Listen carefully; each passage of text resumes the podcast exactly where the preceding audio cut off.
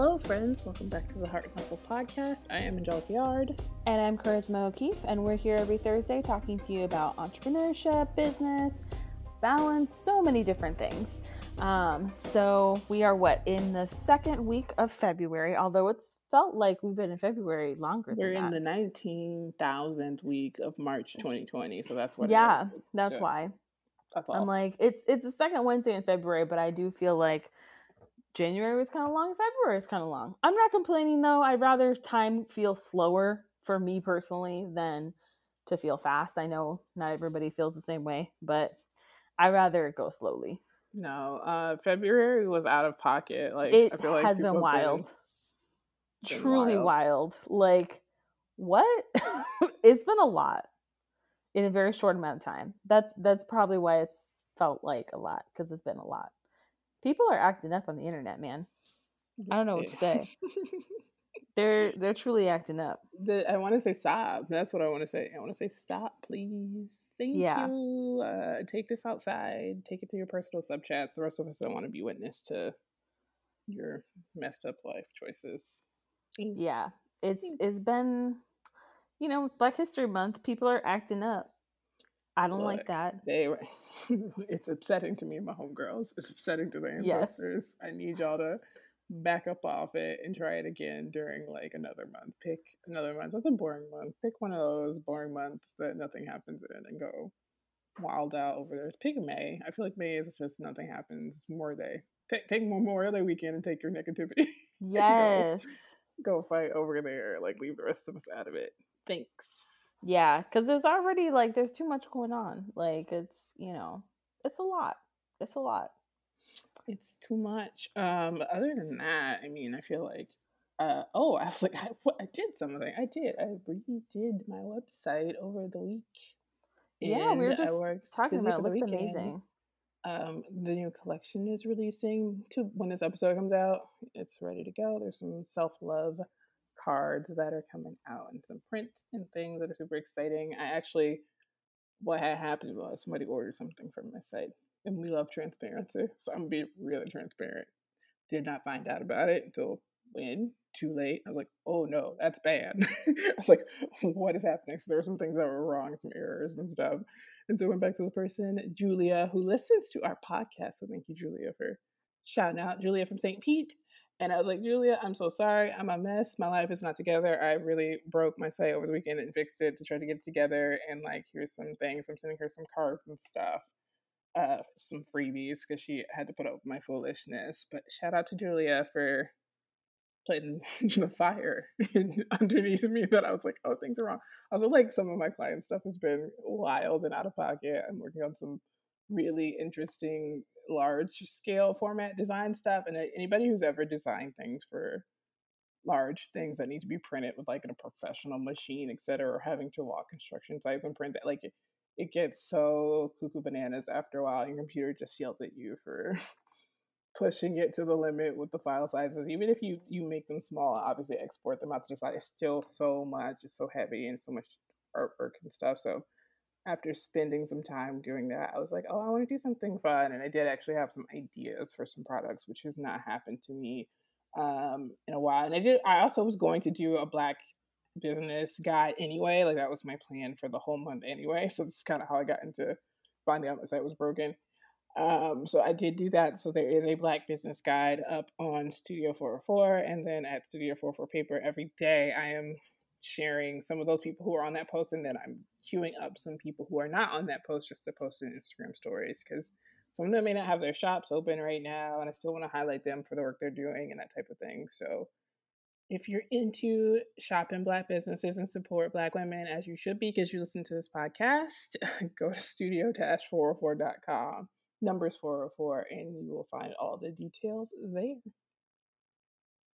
seems to be a really amazing candle maker who you shouted out in the post. I, I did, like, hey. I did. And then I was like, oh, I didn't order my candle, so my candle ain't gonna be here because I was too busy trying to make these graphics and put her in this blog post.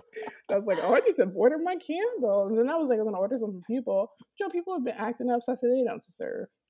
You're like they don't deserve. They don't deserve. They don't deserve. It's.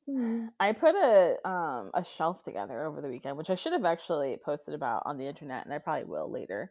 Um, because it was just a trip. Like because these shelves that are like you know the more like industrial shelves that are for like holding you know a bajillion pounds. Mm-hmm. Yep. They are just very weird to put together. It wasn't like hard, it was just like very weird. There was no explanation. Um, and then we looked it up online and it was funny because we were or like we were watching YouTube videos to try to like see someone put it together. We tried three videos. The people in the videos were struggling like more than we were. So we were just finally like, okay, let's just do this because we think this is what it's right. And it, it worked out and it's fine. Um, but yeah, I needed something that, you know, because I'm putting like glass on it and wax and things like that. Um, and they've been like, everything is still everywhere. Like when people come over, they're like, wow, everything is perfect. But I'm like, but don't open up like any drawer or cupboard because it's all chaos. Um, but I've had like a lot of candle stuff in the island in our kitchen, as well as we have like a front entryway that stores stuff that is again like a closed drawer thing. So I've had a lot of it in there, um, but I wanted to kind of have that kitchen space back and entryway space back. So that's why I kind of got the shelf to kind of put more of that there. But I feel like in general, while we're in an apartment, like there will always be candle stuff everywhere, just like hidden right out of view. That's just because candles take up so much space, man. Like they take up a lot of space. I also bought an, a bananas amount of jars so that I hopefully won't sell out as quickly. Like that's what I, like my I'm trying to do because I sell out normally so fast. So uh, my inventory is like great right now, which is awesome. Um, and I just I think I'm going to keep a lot of jars on hand in general because with supply issues, I'm just worried about that becoming an issue. It wasn't an issue this past Christmas as much, but the Christmas before, it was like very hard to get your hand on the type of jars that I use. Um, so I'm like, I think I'm just gonna stay stay ready so I don't have to get ready. You know what I'm saying? That's the only smart thing I feel like a business owner can do, especially those of us who are looking to release physical products in the spring and right now, late winter. It's like start to get your supplies now before things go up because as loans start to come back into like people having to pay them and like interest rates are going to start going up and all this other stuff that's going to affect you at the bottom end. I don't know if you've gone to a grocery store, people who shop. It's it's rough out there in those streets. Like you go in some weeks and like certain aisles are completely bare. Like certain things just aren't happening, aren't shipping. Um, same thing for places like Target and so people are really having a hard time still with supply issues. So if you are finding a good supplier who's supplying your items like on the rig, buy a little extra every time you order. Just get a little.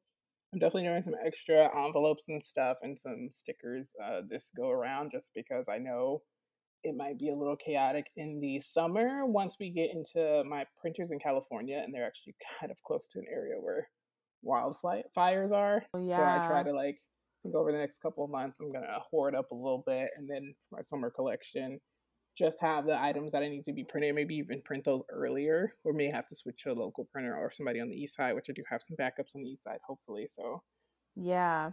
We yeah, my see. my person for like jars, wax, scents, pretty much almost everything except for labels, which I get separately. But everything else pretty much comes from North Carolina. Um, and they used to do pickup before COVID. I'm not sure if they've reinstated it now, but I'm hoping that like because I might go see my cousin who lives in DC in spring. And so I'm hoping that if we are back in DC in spring, that on the way back, I could pick up a massive order of something jars, wax, whatever they would allow me to buy and bring it home because it, I would be able to like move so much more with it than with shipping. Um, so man, I I'm so jealous of people that like live so close to like where their distributor center is. Oh, the dream. so today I'm really, really excited because we are going to be doing something that we've been asked to do like five years ago. Like we've been asked to do this forever. And that is go through the process of interviewing each other because we obviously share, you know, a lot of information on the podcast, but like we've never really done like deep dives into ourselves, so to speak. Um, so yeah, I get to interview you today. So I'm like very, very excited about that. Um, and then you'll probably interview me like sometime next month. But I wanted to make sure we got yours in during Black History Month. We have a lot of other guests too every other week that of this month, so we'll probably do mine during Women's History Month. Um, but I wanted to start because I'm like just very very excited because I love to talk to you about your job and your career because you just have such like an amazing career story. Like you do so many really cool things and like you're just so creative, but you also have like the tech like mind as well. So I'm just kind of excited to do a deep dive into Angelica today, all things Angelica. So Today I'm interviewing you. you poor people. we always ask guests like to introduce themselves at the top of the episode, which is essentially if you're not familiar with this concept, they basically are giving us their elevator pitch. And an elevator pitch is just kind of like if someone were to ask you what you, you know, what you do and you only had just a few minutes to kind of give them an idea, but a good idea of what you do, enough to get them interested to like keep asking questions.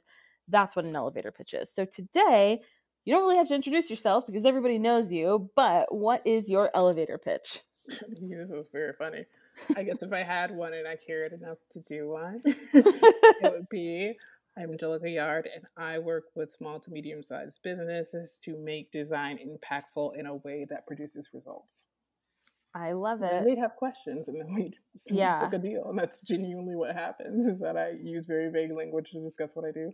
Honestly, because what I do is really multifaceted for lot. sure. I do a, not a lot of different things, so it's very difficult to put that into an elevator pitch, as I've learned over the years. So what I've done is kind of use vague terminology, but still talking about the results that we do, and it really is a lot of it's design focused. Regardless of if I design something, we use design thinking in everything we do. So. And I love that you talk about the results because if your results, if someone's like results driven and they want result, I mean, they come to you for results, you know. So I think bringing that up in the pitch is really smart because a lot of people don't necessarily talk about the end result of like what working with them is going to be. So that's pretty smart. Okay, so you know some of the questions are going to be weird because it's me. so, getting right into it, when you were a child, what did you want to be when you grew up at that point? And then did that change as you became a teenager? And what do you think that your child self would feel about like the work you do now? Would they be happy with where things are at? I think very early on, I was like, oh, I, I need to be a doctor. Like being a doctor is where it's at. That's what I want to do with my time. So um, as my mom had strokes and like learning about neurology and just this the science behind it and going to her neurologist appointments, I was like, I need to be a neurologist. They they work with the nervous system, mostly with the brain, and the brain is where the you know it's the powerhouse of the cells. Like mm-hmm. we all did our science, we, we all did our sciences as a kid, and I was really interested in being a doctor. Like that was my goal. My goal was go to Emory and be a pre med student. At some point, maybe middle school, I started to get into art and drawing a little bit. And so the back of my mind, in like, if you weren't like, you know what I mean? If you weren't the, the daughter of a single mother as a, as a black woman growing up in the world, I was like, oh, maybe I started learning more about graphic design and web development. I was like, man, going to SCAD for graphic design would be my ultimate mm. lifestyle, like lifetime. Yeah. going through the AJC, Atlanta Journal Constitution. Shout out to people from Atlanta. Uh, going through the college guide as I did in like ninth grade because I was obsessed with going to college, and that was my goal. I was like, I'm going to be an academic. I want to go to college so badly. Like I need to be in college. I love school. And so it's like seeing like all of the things for Emory, but also seeing like the ad for SCAD, and they were like, become a graphic artist, and da da da. It's like, wow that sounds crazy. Who has time for that? That's crazy. Can't wait to go to Emory and talk to people who are graphic artists someday. Straight up. That is what I happened. love that. I'm oh not even gosh. kidding. And then uh found got accepted into Emory, found out how much college costs. Um, right. Yes. the financials really quickly got accepted to Spelman as a backup. Uh, and ultimately was like, yeah, no. Uh, we we said no. We I was just like, I'm not taking out loans to go to school. Which, in hindsight, is kind of a good thing because it, now that I see the student debt crisis, I don't think the loans that I would have gotten would have been as bad as the ones like today. Mm-hmm. But they wouldn't have mm-hmm. been good. I probably still would be paying them off. Yeah, most Especially people to go to in our age groups are. Oh yeah, for sure. a doctor, like go to, to, you know what I mean. Like regardless mm-hmm. of what I was trying to do at that time, going to Emory, at least doing a minimum eight years in college, I'd still be paying off loans. Would I have a very fancy job? Absolutely. but that that definitely would have changed the dynamic a little bit. But um, so I, then obviously in high school I started designing and making websites and doing gra- uh, MySpace layouts and selling them and having my website, which we were talking about mm-hmm. earlier about how I broke it because it's just an old website I had it in high school. Um, so it's been on WordPress since 2006 or so, 2007, and I've had the same website and kind of had different databases and movies. But at, at that time as a teenager, I kind of leaned into that because that's what I was good at and it's kind of moved me and that's kind of where i am today is that i accidentally fell into doing something just based off the fact that i took computer class in 10th grade and like it's like oh you can build websites? But i mean you know you can build websites before. I was i was one of those people who built like every website builder like doing the different little like lycos and all those like you remember those and so that's i just accidentally started building websites for people and clearly have not stopped because i rebuilt my site this weekend so when Oops. you were like when you were a teenager doing it in school did you like make that connection at that point like this is what i'm gonna do no, I didn't think I wanted. To. Or was it was, like yeah, it was still? It was still. It wasn't until like yeah. you really realized how expensive college was. Yeah, truly, that was at like literally. It was. Oh, you did. We didn't. You know, there was discussions about college and like the reality of like who would have to take the financial burden because I it was not properly disclosed. Just yeah. keep that in mind. Um, yeah. So it was like, oh, you, and it was like, oh, you know, I'm not doing that. I'm not taking out student loans. It's just not for me. But yeah, I, I still was in the in my mind thinking I was going to go to college, and then even after I started working, I had started the process to apply to go to Valencia to get a psychology degree. Just we just didn't finish it. I forgot what, yeah. whatever it was. Like I, I, I, forgot what happened. Maybe it was like one thing that they needed. I remember being like, you know what? Never mind. It's like, I don't need no, to do that. No. It is what it is. Uh, it's fine. Um, I would still, if someone would, be like, hey, if we would pay your way to go through, I think I would do. I still would do. I think I still would go back to school. To medical to school or school. just yeah. school in general? Medical school. I would oh go back gosh. to school to be a doctor. If somebody was like, I'll pay your way, your expenses are all paid. You just need to come in and do it. I would probably cry. I'd probably have the worst time. I'm the oldest doctor in the room. But I think I would do it. Like I, I think you have be a good doctor. Like I think that because you kind of have like good bedside manner, because you don't like baby people, but you have like a warmth when you deliver information, but it's also very straightforward. And that's kind of what you need to do as a doctor is be able to like tell it like it is, but like in a way that's also like has warmth to it. You know what I'm yeah, saying? And science and, and medical, I still am one of those people who like put through the pandemic. It's been so oh yeah, not to say fun, but it's been fun for me to be reading these medical journals and these discoveries about the vaccine and like the the research that's going into it and how it's affecting medicine. It's not fun how the medical community is being treated right now because they're being treated like trash. But yeah, the actual medicine parts of it, especially developing this mRNA vaccine and the way it's made improvements into like the HIV vaccine, and all these mm-hmm. other vaccines is so cool and people just genuinely do not care. like, Let's say, and you've always been so health forward, like in every part of your life. So I mean, it makes sense that like that was the track that you wanted to be on as a child.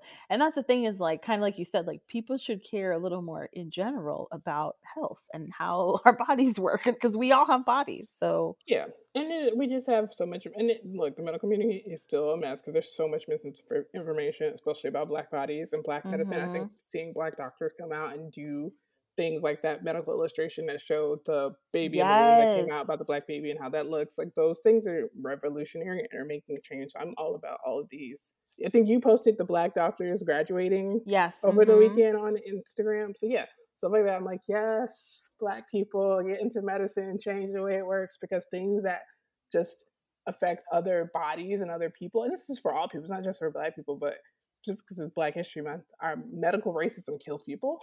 Mm-hmm.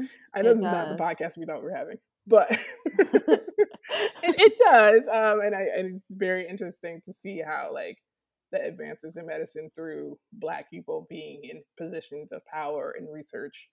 The Black woman, you know, developed the the vaccine, all this stuff, all these things. It's one hundred percent true. It's part also partially why I'm like so afraid of giving birth I look the the the black maternal death rate is third, like not not to say third because we don't say developing countries do better at birth rates than the United States does with Black women. It is absolutely atrocious that Black parents who are delivering babies, birthing babies, birthing people are out here struggling because of medical racism. As somebody who kind of got a little bit of a tangent of like medical ignorance during my own labor. I'm not, like none of it surprised me. I'm always like, yeah, yeah. of course, because that's how they treat. Honestly, well, and it's, it's so women, wild, especially black women.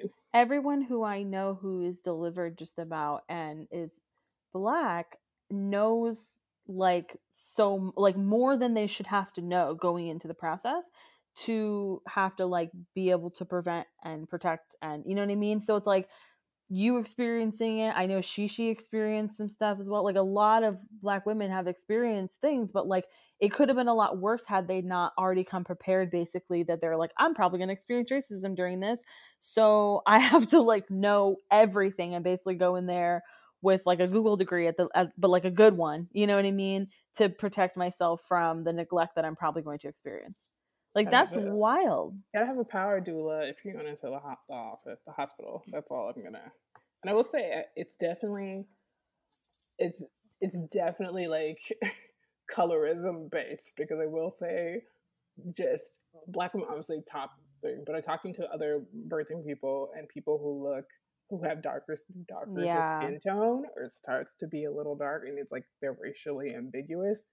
The racism that they experience and the colorism, the, the colorism and negative experiences they experience versus someone, and they can be white people.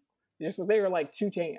You go into hospital, they treat you like completely different than someone who's fair skinned and like, uh, is, or if you're overweight or that's so. It's very interesting the way that like having a child in a, a certain spaces is not safe, but that's a whole nother part. Maybe we'll have a doula come on and do an episode. I would love that. Even That'd though I'm like, wonderful. I'm not trying to have a, a baby in this body but i would love to i like to hear about it and know more about it and like you i'm just like i want it to be a safer process for the people that do want to do it you know yeah um okay so back to your inner child or not your inner child your child self what do you think your child self would think about the work you do now and would they be happy with the work you do now i think they'd be excited about the idea of art being a part of my day-to-day life would they be excited about everything else that we have to deal with? Probably not. uh, I don't think my child self really cares that I care so much about systems. My child self does not care that I'm really good at project management. Uh, my child self is like, why didn't we just stick our hands in some brains or become a neurosurgeon or something like that? So I think it would be like, yes, that's awesome that we get to think about art in a different way because I really did love art as a young age, at a very young age, and was like obsessed with watching the Style Channel and that type of stuff. So as a kid, I've always been into art. So I think they'd be excited about that. But then when I find out, like, oh, you got to do others, so you got to pick up. Well, yeah, adulting in general, yeah. In general, yeah, it's ghetto. Zero out of ten. Do not understand. Do not agree. Um, but yeah, I think they'd be like, that's cool. You're, yeah. you're cool for like not having to go to anybody's job and show yes. up in their offices. So yeah. So we were just actually talking about the tech scene and how challenging it can be. So obviously, if you are a black woman in tech, you're going to be experiencing more challenges because you're black, because you're a woman. Um, so, what sort of things do you think a, a typical black woman in tech is going to ex- need to expect to like face every day? And what sort of things can they do to like navigate those challenges? Yeah, it's very interesting because I don't. It's very different because I'm not as technical as some people. Like I'm not an engineer. I'm not. I'm not. Uh, you know, a, a, scrum master. I'm not that type of person. So I'm not so deep into the tech world where I'm that like I don't deal with code and that type of thing. But I'm a little bit into it because of the work that I do with design, UX, and, and UI, and that type of work. And so from that aspect, I'm different in the fact that I built my own career. so I don't really, I don't know what happens in the community. I know of, and then people tell me about it. But I think the things I experience really are just anything that Black women experience in life. It's like you're coming into any industry as a Black woman. You are never the top of anyone's list. People are not rooting for you. You really have to find your community really quickly, find your people, hold your ground, be wise about the choices you make, um, uplift other Black women when you get into certain spaces and try to find and seek out those Black women who need mentors. Um, I think that's a really important thing to do because some of us did get involved really early on and kind of just stop. We're like, well, we made it. We made it. We, we were safe. Woo. And it's like, no, you got to go out there and go pick these little girls out that are sitting yep. on the bench that need someone to come put them on their team because who's going to put them on their team? There's always this quote that I read about. I forgot where I read it, who said it, and maybe it was a meetup. It probably, you know what? It was a meetup.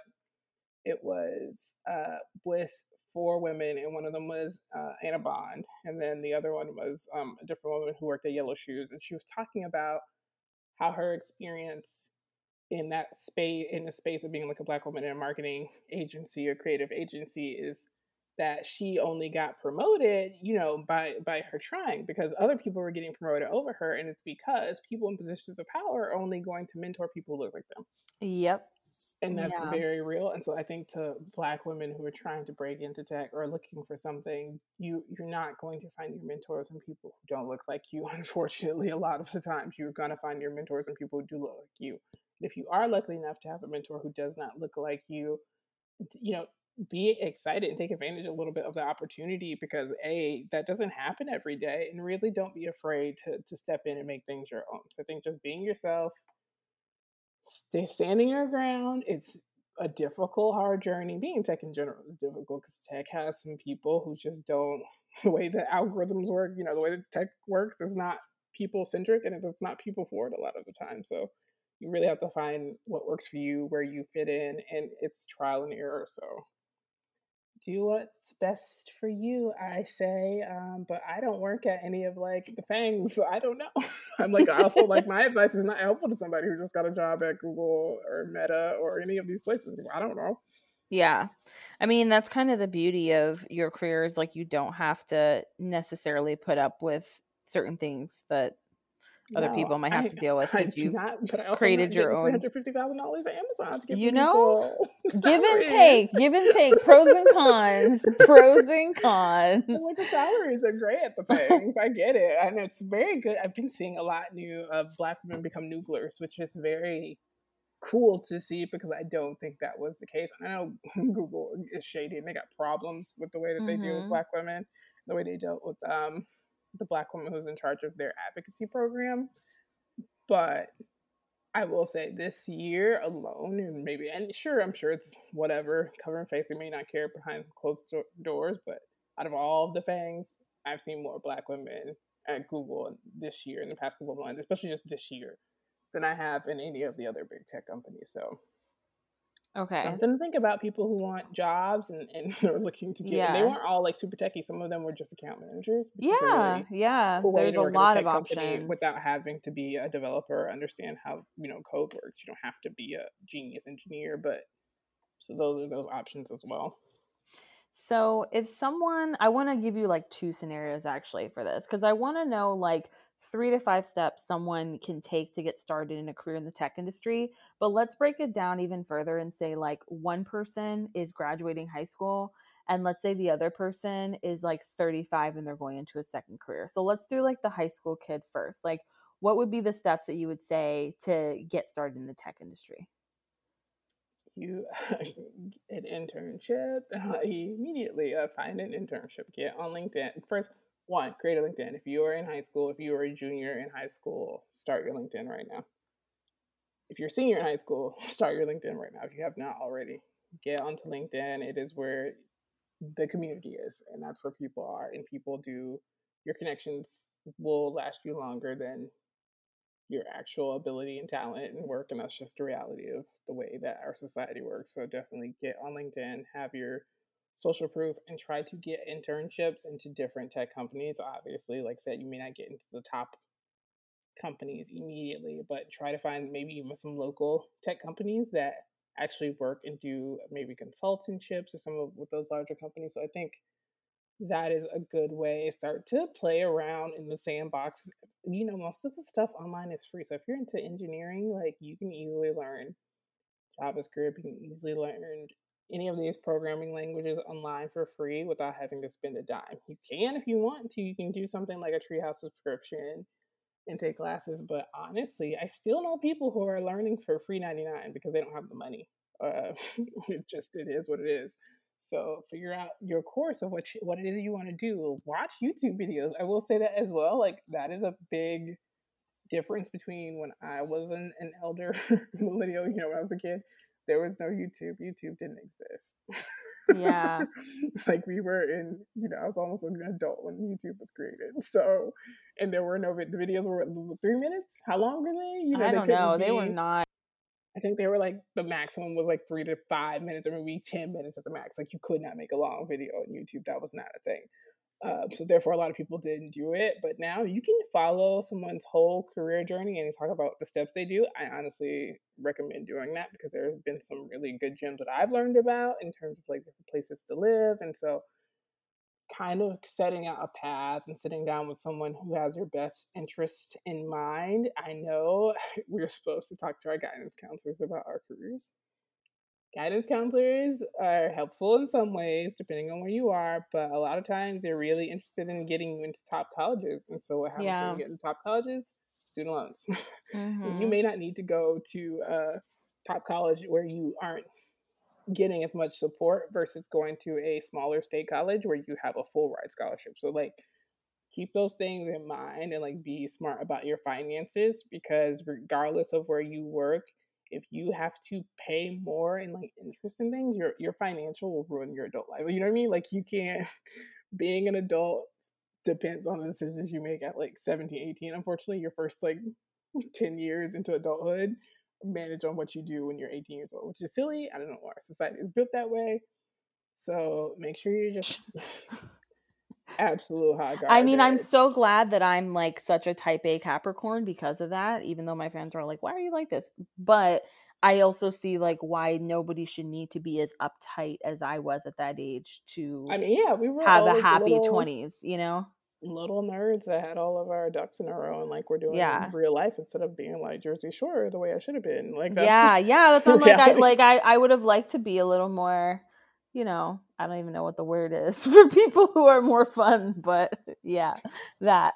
yes, I guess I mean, yeah, having a plan, really sitting down, making that, setting goals, setting like a five year goal at that age is important. It's unfortunate, but it kind of is, especially if you don't have generational wealth.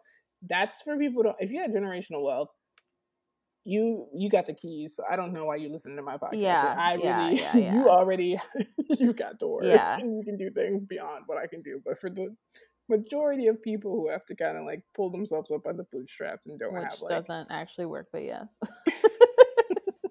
so let's talk about this person who's like 35 and they you know they're in a good they're like in a good space like they've got like a little money to invest in it but let's say that like they don't really know a ton about tech they just hearing like they keep hearing like there's jobs in the tech industry there's jobs in the tech industry and they're like okay, I want to like kind of explore this and get into this and make a big career change. And I don't know what they are before, like, let's say that they're like something like an accountant or something like that. Accounting, if you're staying accounting, there's always money. There's not always going to be tech. I'm just kidding. You want to get out of accounting, you want to move your numbers around in a different way. You can still use what's cool about uh, careers that like are finance is that they're really helpful in tech because you're really good with numbers. And guess what algorithms are? Yep. they're just numbers, especially if you're in a forecasting role and that type of thing. So I guess the first thing to do would be to again figure out what kind of career you want to be. So really gotta again, I'm gonna say go to YouTube, do your Googles, kind of look up people who have started careers in tech and listen to them talk about the different things that they're doing and kind of see what sounds interesting. Uh, if you have a little bit of money to invest, I will say people who have done some coding boot camps, not all of them are created the same, so you definitely have to do your research but there are some coding boot camps that are very beneficial in which you can kind of pay your way to get a career and learn what it is that you want to do. So if you want to learn how to be a developer, you're an engineer and learn how to code, it's a little bit easier when you're older to have an instructor teach you how to do things. What's so great about learning how to do things is that you learn how to Google properly so that when you get into your career, because everything's going to change, you at least know how to find your way, figure things out, and troubleshoot, and then find the right answers that's really what's going to happen because code changes all the time. It changes every year. I feel like months now. So it's not like anything that you learn. I learned in 20 WordPress has changed like 5.9. WordPress has changed. changed. so much. they like changed I used the way to, it's set up. There's not even like an index.php anymore. I can't believe different... that like I used to understand WordPress and like actually like build things on it and now I like I can't do anything on there. It's literally like a foreign thing to me. It's completely different. Like I didn't do anything with it for like 4 years and it's just I don't have anything that I I can bring. No, I feel like anymore. one update five point nine completely it changed the way it, it's set up in general, and so like it's probably even less than four years. It's probably two years that I like didn't do anything in there, and then it's just like nope, you don't know anything in here All anymore. The, the theme developers were like. Eh? What? Yeah. what do you mean? We learned all this stuff. So yeah. Yeah. Uh, find it. Find the career you want to do. Pursue education in that career, whether it be a boot camp, which is what I would recommend um, at that, or if you have time to spend your weekends, you know, kind of digging into it and practicing and what it is, and then talk to people again. Sit down, go through your Rolodex. I'm sure you know somebody in the career field that you want to do. Exactly. Go virtual coffee meet, go to coffee, and sit down, talk to them, and get real answers, and talk about next steps and what you can do, and plan according accordingly by applying for jobs who are willing to eh, maybe even again take on an internship, maybe at first if that's what's working for you, or if you feel like you're ready to jump to a role look for a junior developer role, look for a junior role in what it is that you're looking for. It probably, honestly, depending on where you are, if you were in Florida and you're an accountant, depending on where you are, it probably might be a pay raise to get a junior developer role. Probably, yeah. Especially for remote work because the South. Now, I'm not even going to say the South. I'm going to say certain states in the South because there are certain states that actually do pay pretty well. But certain places, are still paying people real like seven twenty five an hour for minimum wage. You know, it's we're down bad, so you might actually make Terrible. more money. Um, so be be smart about your money. If you're willing to take a pay cut, start saving. That's a big thing. Like, make sure you have money to kind of yeah adjust your lifestyle so that when you start that career, you're not struggling and you don't hate it because you're not making as much money. Because obviously, you're not going to start up where you were in your 10, 15 years of being an accountant. You're starting at year one. So yeah, plan for that um, and connect with people online there's google has Techmakers the community depending on what type of tech you're trying to get into they have local communities um, the bigger companies have communities and find those people get on those slack channels and start talking to people there is if you're getting into crypto there's 9 million crypto communities and discord channels and that type of thing so you need to find a community that actually can be helpful and beneficial for you one that's you can ask questions in and get actual honest answers. I will say there have been some really good uh, Slack communities and get so get on Twitter, get on LinkedIn, start doing your information, start talking to people, and start um, online networking until we can get back to a place for face to face networking. Because I will say tech companies are a little bit smarter about not meeting in person than some other industries. Um, Whereas we still having like whole tra- trade shows are going on, like wholesale trade shows have been happening. Wow. The past like yeah. year. Um, yeah. But there haven't been as many tech conferences, so you probably will find your community online at this time versus offline. So switching gears into design, how did you originally get into design? Tell us a little bit more about that process and what sort of design are you most inspired by?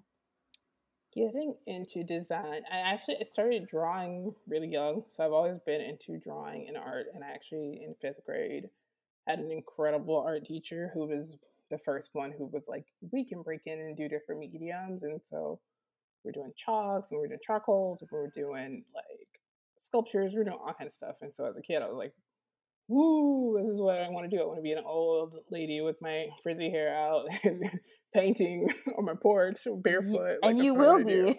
sh- in like the end of the year, I bet, right? Because um, let's be real, it's looking real rough out here in these goodness. streets.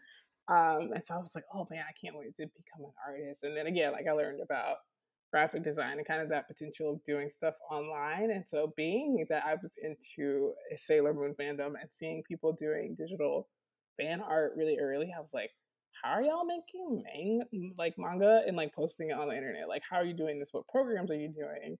And starting to learn more about, you know, Photoshop and Illustrator. And I started with Paint Shop Pro because that was what was free 99.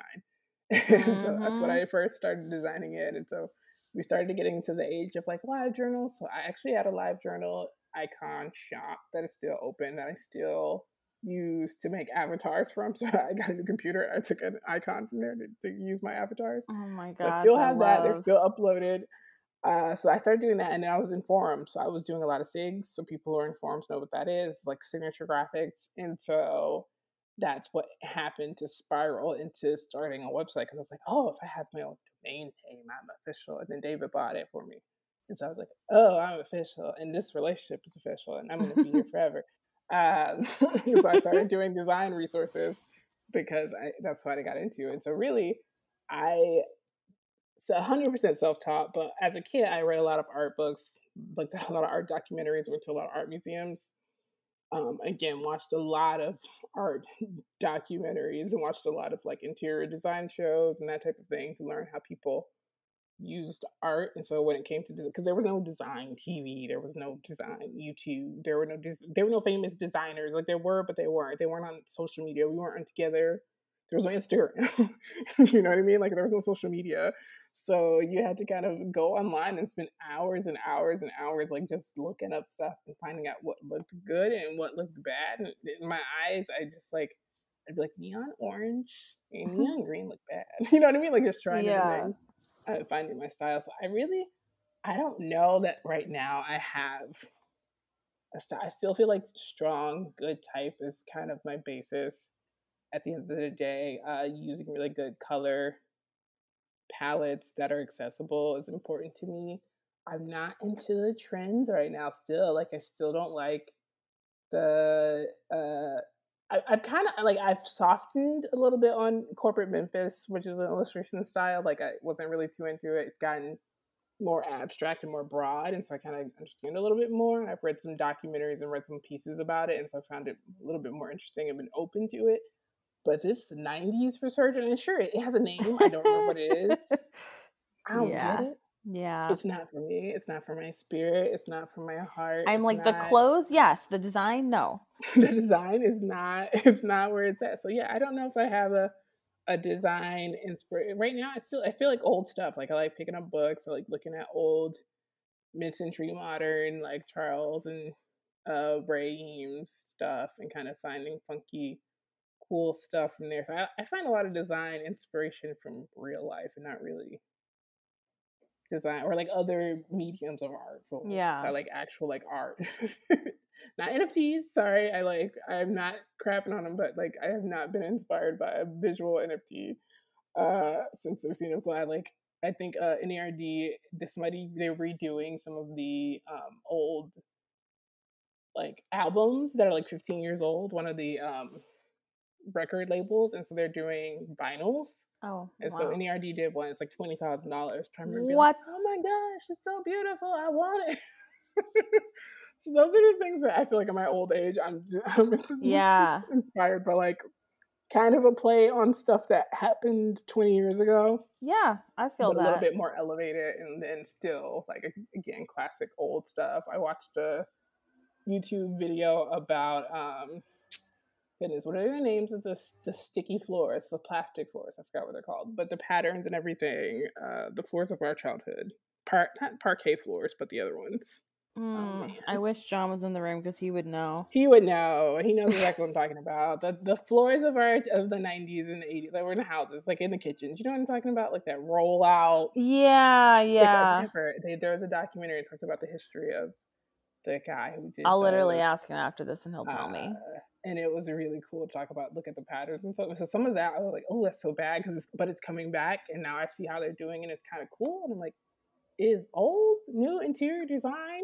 Yeah, it's for everything because I mean, like it started with the fashions a few years ago, where '90s fashions came back into play, and now it's like everything. So yeah, I'm kind of inspired by that. I'm inspired by a lot of people doing redoing old houses too. I think that's real cool. I think yeah, you know, I don't think it's in my spirit, but watching people do it is really inspiring.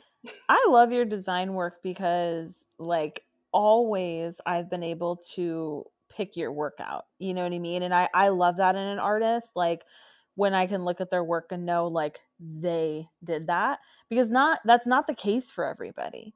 Um, that's actually I feel like not the case for a lot of artists, and that's fine. You know what I mean? But I'm just saying, like, for me, I really love when I can look at a piece and be like, oh, I know that this person did that piece. Yeah.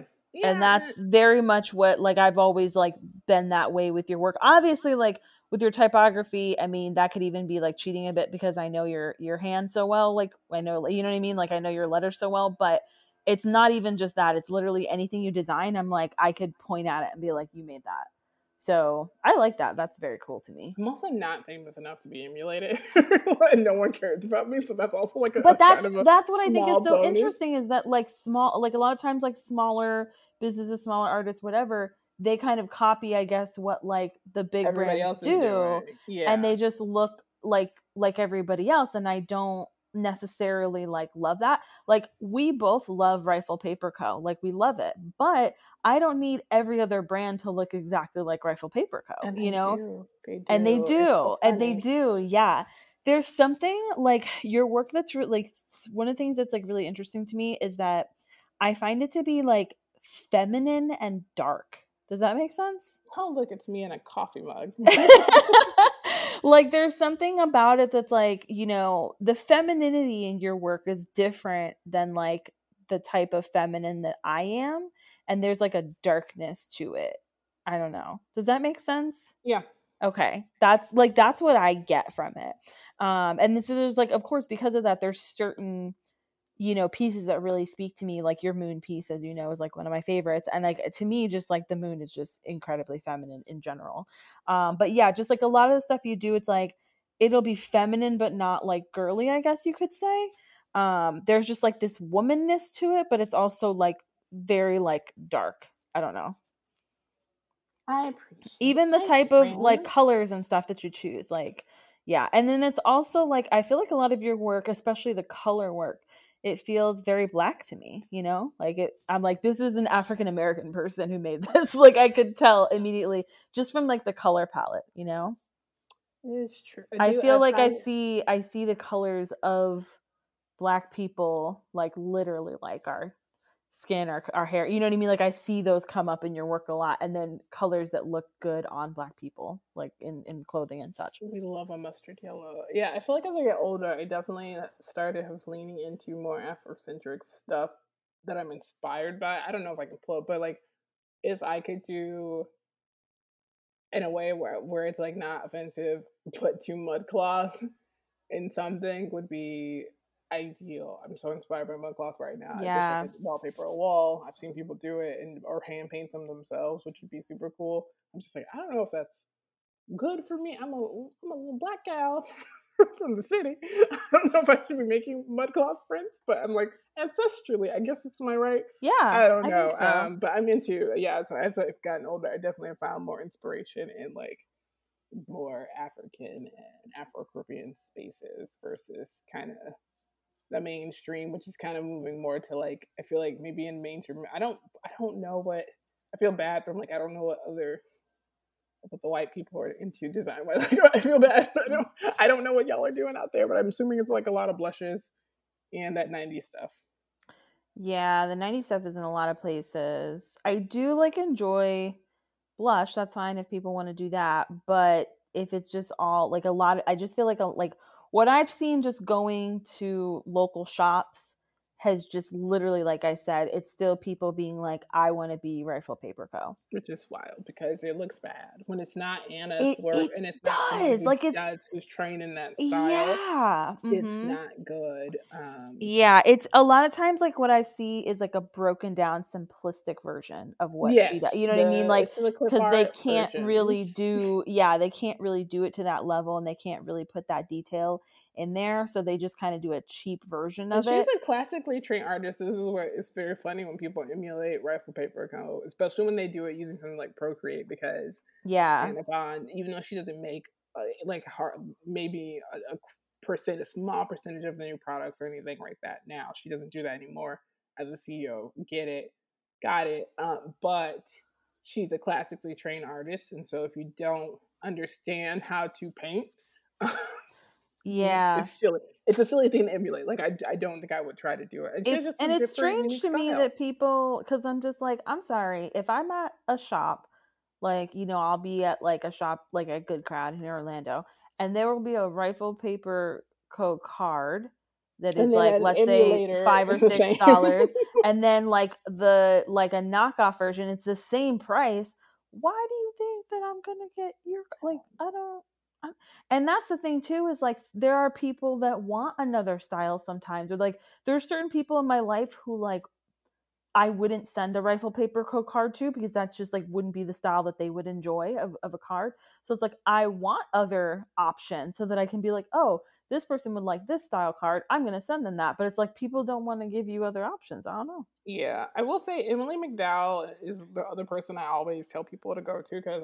she has a lot of um, saying cards. She does the empathy cards that I really love. And I so when everybody's having a hard time or they're like, oh, somebody I know is having a hard time, what card do I get them? Because it seems stupid to get a so sorry for your loss, where she has cards that are like, well, cancer sucks or people dying is trash and that type of thing. And so it's now Em and Friends and I feel like that's kind of my my anti, my anti rifle that I, I, give like kind of most people would like and find her stuff really uh, interesting and cool. And she does a good job of being kind of consistent in the way that she letter stuff or whoever is lettering on her team. And she works with a bunch of different artists now, so it's not even the same style. So that's cool. I'd be like my backup outside of rifle would be Em and Friends for people who don't care about florals and yeah, like mermaids and things. Yeah, because I'm like I'm I won't lie. 95% of my people are rifle people, but for that other 5%, it's good to have an option. um hold on. This is There we go. So, okay, if we had unlimited money, let's say like a $100,000, right? And you like I don't know, you win the you win like a special lottery where you can only invest the money into Studio 404 paper. You can't use it on sevenality you can't use it on you know mental health or you know anything else like you have to invest it all into your business how would you go about using it i'm leaving It's starting a flower farm. Still for her flowers. Just kidding. I could I'm see kidding, you doing that. But am i? No i think i would buy a printer. Oh i would oh. probably buy an industrial printer. Whether that be a digital what's your pro- a smart choice would be buying a digital printer. But knowing myself, I would be silly enough to try to find a, a letterpress or some type of, you know what I mean, and then put it in my house and have a really heavy letterpress that I. How much do you think forever. that would cost? I don't know how much they are today, today, but I feel like back in the day, they used to be like ten, twenty thousand dollars. That was like two twenty, ten, da, da, da. But the problem is parts, mm. Maintenance, that type of thing. So like, yeah, don't make them anymore. So like nobody's nobody's out here making new letterpress machines. So it's not a thing. So you could basically so, like save whatever you right. didn't spend on what you would need to spend in the future for like parts and maintenance. And, and having maintenance somebody who's such. knowledgeable enough to come in and teach you how to fix the machine because if it breaks, then you break it. And again, the the difference with that type of machinery is that when it prints, nothing's ever the same. There's little imperfections and everything. Same thing with screen printing. For people who's ever screen printed, you screen print things using the same screen, it's still going to come out differently. So you're never going to have the same result every time. That's the beauty of that kind of thing. I don't think I would get a screen print though. I've done it. I don't. It's a little messy. I mean, like I get it. Like letterpressing is also messy because it's all ink and whatever. But I found I didn't find screen printing to be as enjoyable as I thought it would. Because at one point I was like, I need to get a screen printer, and it's cheaper to get a screen printer, and yeah, you can get definitely. like a smaller one, like a table top screen printing thing. Um, but I don't think I'm into it as much. I think I, I probably just get a really fancy uh, industrial digital printer that can also do like foil. Ooh, I like that. That would be the beginning of my money, and then obviously upgrading like all the the machinery that I need, like the computers that we need and the desk area. Um, maybe even figuring out like I find some land to buy build a shack on or something. But I definitely I think the printer would be the the biggest cost, and then different machinery, and then um, hiring probably somebody to come on and yes design stuff um, on a consulting basis for at least like a year, and then hopefully make enough money to keep it going. I like it. Now my goal is to give you money for it. That's my goal. I'm trying to be rich and like that's that is like my dream is just like to get rich and invest in everybody else's businesses. This is facts because people have good ideas. There are definitely people who I know who still you know have to work their nine to fives, which if I yeah. have the money to have, give them out of it because they have some really cool stuff they mm-hmm. want to do. And I'm like, I just want everybody to be I want to just be like part. I want to be part owner in a ton of businesses where like I don't do the work, but I'm just the money guy. I think that like that would have been my calling is to be the money guy, but like I was born like into like a black queer girl's body instead of like a white man. But like I think I'd have been so great at being the money guy. Um, and I'm still working on it. Like I would like to still be the money guy. So we'll see. I'm gonna say you, need to switch bodies with like some of the people who I know who were unfortunately born into like straight white male bodies. Yeah. Who also would rather have been born into a queer black girl's body. You know what I mean? yeah. Well, I mean, I have a straight white man in the house, so I'm trying to use him to get the money, and then I can be he the money guy. Honestly, is not ruthless enough. You. you well, no, that's why I'm doing the like. Oh, I trust me. I know. That's why I'm. He's like an actual teddy bear. Yeah, he is. Like I'm just like I'm always just like, do you even know how to like use any? He has like, no idea how to be a shark. He's like, oh, I came in to help pet the sharks. no, he's like definitely like I don't even know what fish. Like, what if what fish is like probably like finding Nemo. Like he's that.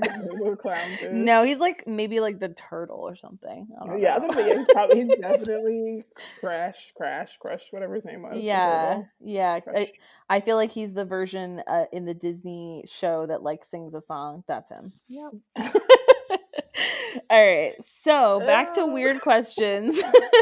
if you lived in the MCU, what would you do? Would you have the same job you have now? Would you be like a superhero? Would you do tech work for Shield? Like there's so many options. What would your job be if if we were in the MCU universe? Oh my word! First of all, I would live in the DCEU because I know more about it. No, this like, is my question. You're not the interviewer today, so we're in the MCU. I know you're married to Batman, but listen, he's not a part of this conversation. Uh, we're in the it's MCU funny because I actually I feel like I still to this I still as a comic book person still feel like X Men has the best yeah. comic yeah. like life to this day like the comics are still good that are out that are coming out um, and some really cool like people of color are working with some different x-men characters right now so they're doing some cool storylines. So i guess in that aspect i would if i live i would want to live with the x-men like i would want to be an x person.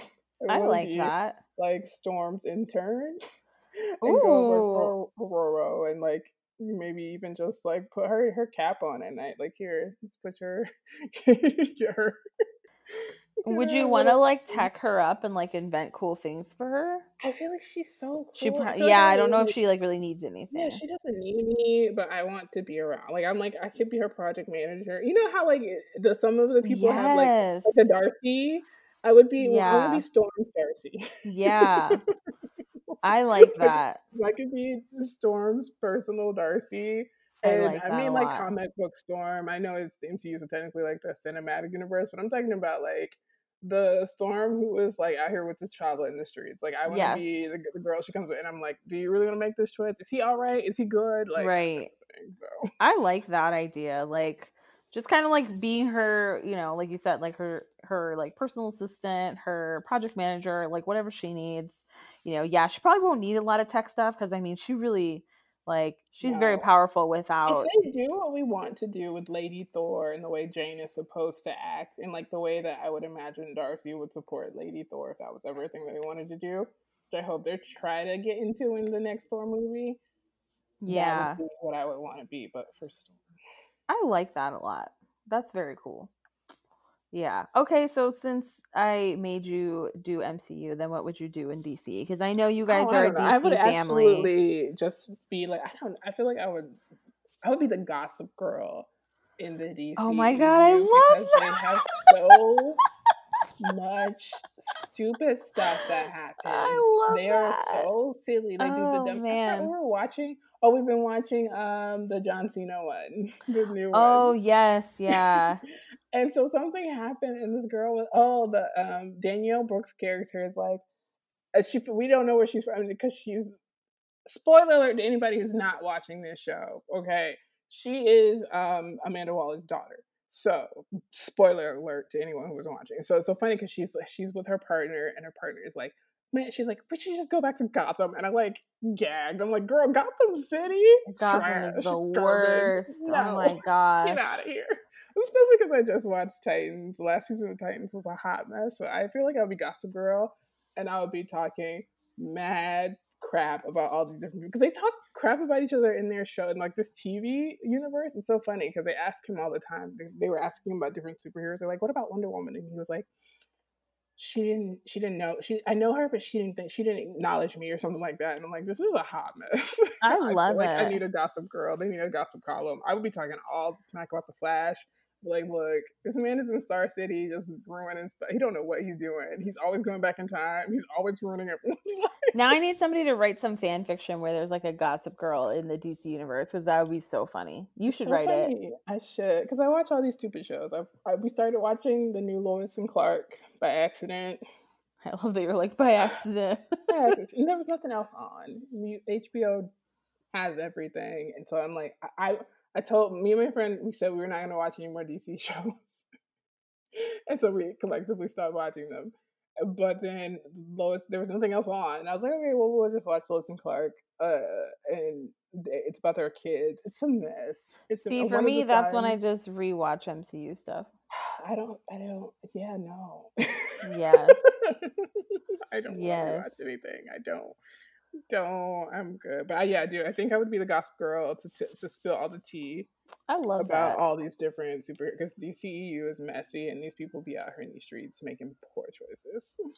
Man, I I need again that fan fiction needs to happen because that's friggin' hilarious. I could totally see that happening. Um, and yeah, there's a lot of drama there, especially in Gotham because that place is a mess. Whew.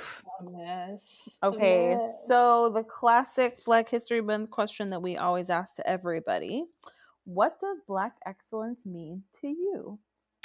Uh, I feel like Black excellence is the ability to withstand what society tries to do to Black people and still focus on uplifting Black people. You are correct. being inclusive, that means being open, learning, admitting when you're wrong. I feel like all of that is a part of being an excellent black person. Like I feel like we are trying to like put people in different boxes and pit each other against each other through different things, mainly you know, things and systems that were built to benefit people who do not look like us and don't understand us and, and we were not thought of as humans and so we're trying to fit into the society that like still is not built for us so i feel like when i see black people who are doing the work to help lift all black people it's that to me is black excellence so I'm like you're doing the you're doing the lord's work shout out to you that's black excellence. Yes i i love that i feel like again there's so many like i love asking the question i love all the different answers we get but that answer is pretty much what mine would be you know that is spot on. You're always right about everything, girl. I, I were. I would have that hundred thousand dollars to go start my flower farm. Uh, it's coming. It's coming. I'm gonna start manifesting it. So, how can our listeners best support you? Because as we have talked about on the podcast, you are not a huge social media girl. Sure so, not. what is the best way for them to like actively just like support you in your career? I feel like listening to this podcast because this is my weekly outlet of so the probably the best way you can connect with me because this is what I can invest in. I will say I am trying to do better, at least with Studio 404 and kind of putting out content there. So if you want to be on the Instagrams and go to at Studio 404 Paper and kind of hang out there, and buy stuff because again i said i said best support you not follow you. I, I said mean, support me for supporting me because then i don't have to keep playing these games like we talked about uh, we had a whole That's conversation true. before they start recording and my answer was girl you know i don't care. Yeah. that's how i feel about instagram so if you want to just follow me that'd be great because then i can do less trickery and mm-hmm. you won't mm-hmm. see me out here dancing to random words popping up. Yeah. If, if, I start, if you see a video of me dancing to random words, I'm down bad. It is a cry for help. call the SWAT team, come pick me up. Oh yes, I I would be at your house in five minutes. Don't even know. Don't come. Just call the SWAT team. Call the police. I am being held captive. Like, You're like it's unsafe. Don't even come over. don't come in. I am Rue from uh, Euphoria. I have been drugged. Like come get me. I love it. Oh my god. Okay, and yes, buying stuff too though buying things, buy paper, buy the new self love collection. It's out right now as this episode's out. I probably worked on that before I worked on editing this episode. So